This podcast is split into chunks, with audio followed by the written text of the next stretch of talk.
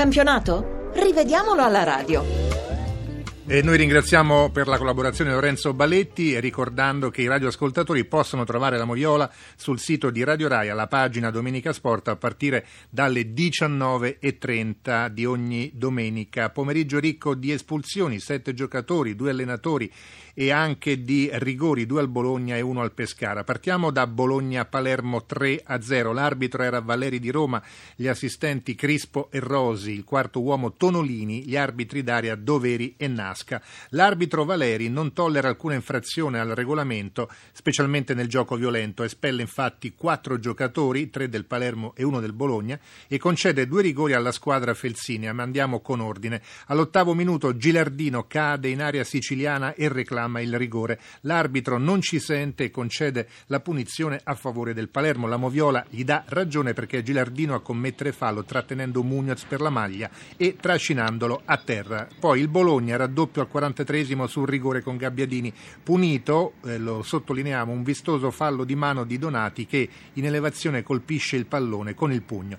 In avvio di ripresa la squadra rosso-blu triplica nuovamente sul rigore, lo provoca il portiere Uicani stendendo Gilardino che si rialza e mette dentro a gioco fermo dal dischetto Diamanti fulmina Benussi, subentrato a Oicani, espulso per fallo da ultimo uomo. Il Palermo poi rimane in nove uomini al 72esimo quando l'arbitro Valeri espelle Barreto per doppia ammonizione, la seconda per un fallo su Diamanti che stava dirigendosi verso l'area siciliana. Ma le espulsioni non si fermano qui, al 78esimo tocca infatti al Bologna perdere un uomo per la seconda ammonizione inflitta a Taider per un fallo di gioco su Kurtic. All'82esimo il Palermo perde un altro uomo, Labrin, rosso diretto dopo un durissimo fallo su Morleo.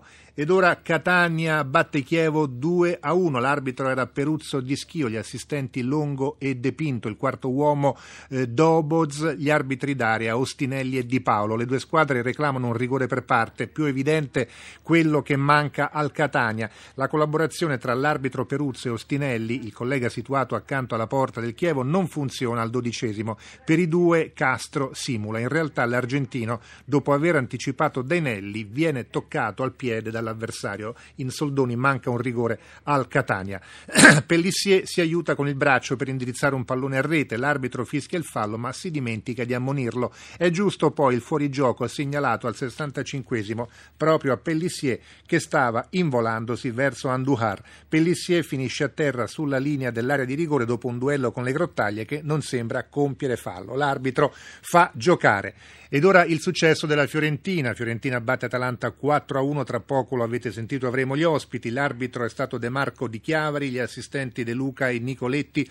Il quarto uomo di liberatore, gli arbitri Daria Gervasoni e Velotto.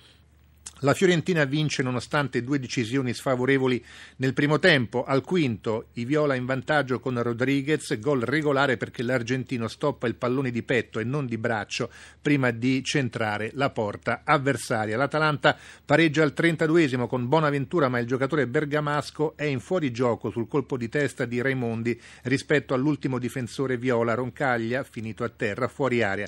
Qualche minuto più avanti l'arbitro non punisce con il rigore un fallo evidente di Manfredini che si aggrappa alla maglia di Rodriguez, penalizzata in questo caso la Fiorentina.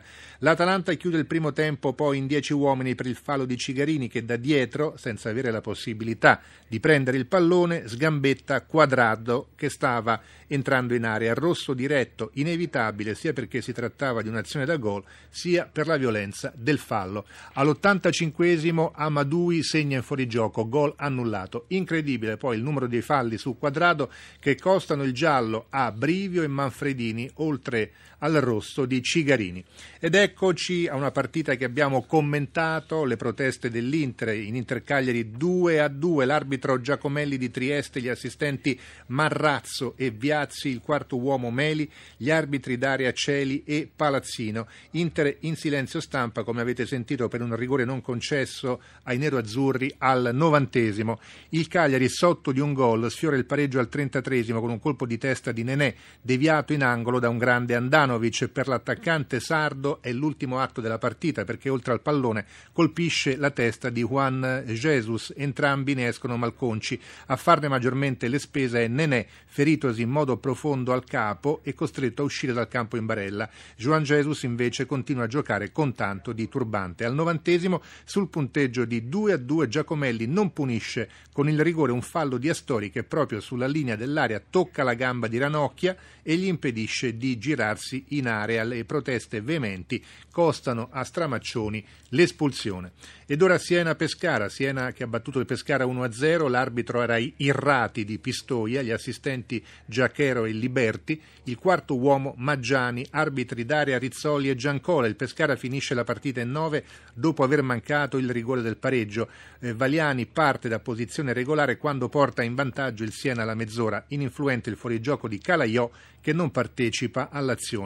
Al 43 Contini stende Vukusic che l'aveva superato in area, l'arbitro ammonisce il difensore del Siena e concede il rigore del possibile pareggio al Pescara, ma Vukusic si fa parare il rigore da Pegolo. Nell'azione di rimessa Calaiò, scattato in posizione regolare, si mangia un gol fatto, Cosmi infuriato prende a calci tutto ciò che lo circonda e viene per questo espulso. Il Siena finisce la partita in nove uomini per le espulsioni di Capuano all'86esimo e di Zanon al 92esimo, doppia ammonizione per Capuano, rosso diretto invece per Zanon che da ultimo uomo trattiene Calaiò lanciato a rete. Ed eccoci all'ultima partita, la ricordiamo, Udinese Parma 2 a 2, l'arbitro era russo di Nola, gli assistenti Altomare e La Rocca, il quarto uomo Cariolato, gli arbitri Daria Massa e Borriello. Di Natale porta avanti i friulani all'ottavo minuto scattando in posizione regolare, c'è Paletta che sbaglia il movimento e eh, supera eh, Mirante. Al trentesimo l'Udinese reclama il rigore perché Rosi, girandosi di fianco, intercetta con il braccio un tiro di Pasquale destinato in porta. Per l'arbitro non è rigore. Molti dubbi su questa valutazione. A un minuto dal novantesimo poi Palladino pareggia scattando in posizione regolare, lo tengono in gioco Angella e basta. Qualche dubbio sul modo eh, con cui Parolo strappa il pallone a Ranegi a centrocampo e lancia Palladino.